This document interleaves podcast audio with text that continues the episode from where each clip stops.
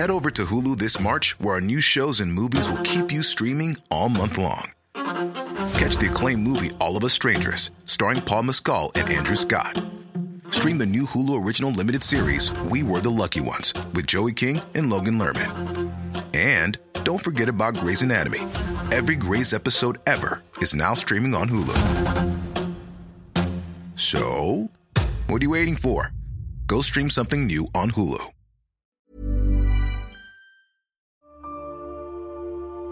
We destroyed Thanos. But it's not over. My work is inevitable. There will always be more to finish it. It's clear that the masters of the Marvel Cinematic Universe are starting to worry that people might think that comic book blockbusters are all a bit blokey. So recently there's been a pushback with films and streaming TV series aimed at women Black Widow, Captain Marvel, Ms. Marvel, Valkyrie, and the rest. You can stand tall without standing alone. They're here. But the complaint isn't so much that Marvel product targets males, it's that it targets 12 year old males, 12 year old boys of all ages, maybe.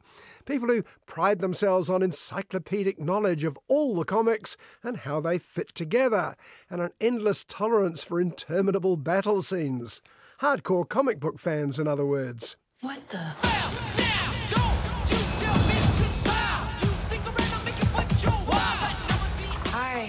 We're looking for Kamala Khan.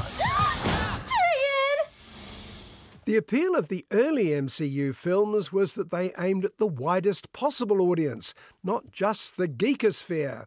However, something like the Marvels, aimed firmly at 12 year old female fans, is unlikely to reach beyond existing followers of Ms. Marvel, Kamala Khan, and Captain Marvel, Carol Danvers.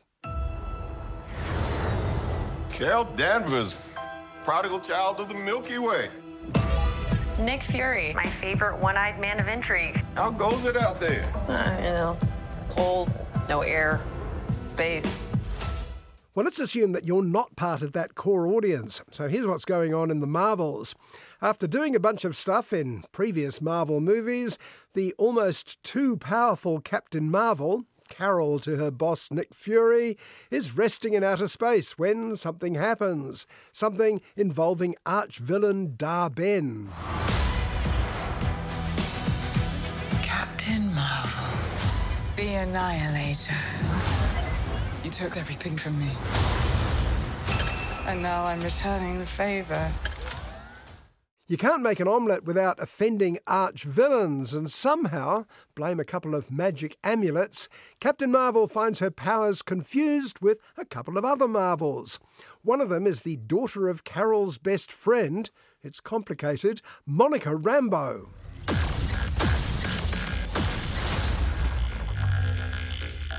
What is happening to me? She's entangled our light based powers. So we switch places whenever we use them. And the third one is Ms. Marvel, the franchise's first Muslim teenager superhero. So if you do your signature move, you find yourself swapping places between the three of you. You can absorb light. I can see it. And Kamala. Who's Kamala? Hi. She can turn light into physical matter, which I have never heard of. I could totally show you. No! I know, you don't have to tell me. It is a bit ridiculous and also rather more PG 13 Disney than hardcore Marvel. Kamala Khan, Ms. Marvel in Civvy Street, is a bit of a cartoon teenager, all OMG and LOL.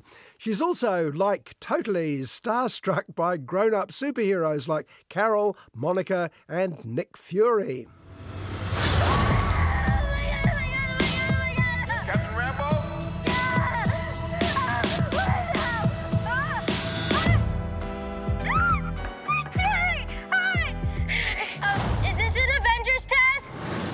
You mean like a female Spider Man, I'm hearing from those of you still keeping up. I'm sure that's the aim, but I'm more reminded of other teen superheroes like Sailor Moon and the dreaded Josie and the Pussycats. At least the cast of the Marvels is a cut above, led from the front by no less than Brie Larson. Higher. Further. Faster. After years of toiling in the fields of independent movies, culminating in an Oscar for Room, Brie walked into a giant Marvel payday when she signed on as Captain Marvel. To be fair, she does try to do something with what she's given. Higher, further, faster, baby, as they say. She's targeting every planet we call home. I would never choose to bring anybody into this. You are not the only thing standing between this and the universe. Her backup is serviceable and hard-working rather than inspired and brilliant. Samuel L. Jackson doing Samuel L. Jackson, stars on the rise Iman Vellani as Kamala, and Teyonah Paris as Monica. Teyonah's the one who drew the short straw when it came to pages of exposition. She tore a hole in space. There's a different reality leading into ours. The villainous Dar-Benn, like most recent Marvel villains, is a bit forgettable. Zawe Ashton paces about looking unbeatable until eventually she does get beaten. Oh, spoiler alert, I suppose I should have said there. I'm asking for one last fight. You cannot protect your people. The Marvels earns brownie points for inclusiveness, certainly. The writers, director, and most of the stars are women, as is the editor, designer, composer, costumes, and makeup. But the audience remains predominantly male and not noticeably in the mood to give anyone brownie points for anything.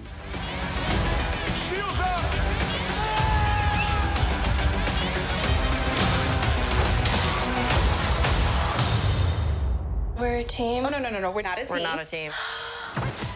And I wonder if even a potential young female audience might be put off by Marvel's most alarming character, Goose. Part cute pussycat, part all devouring giant octopus. Don't say you weren't warned. Who's a good kitty, Goose? Oh my god! I can't. Can you? I got it.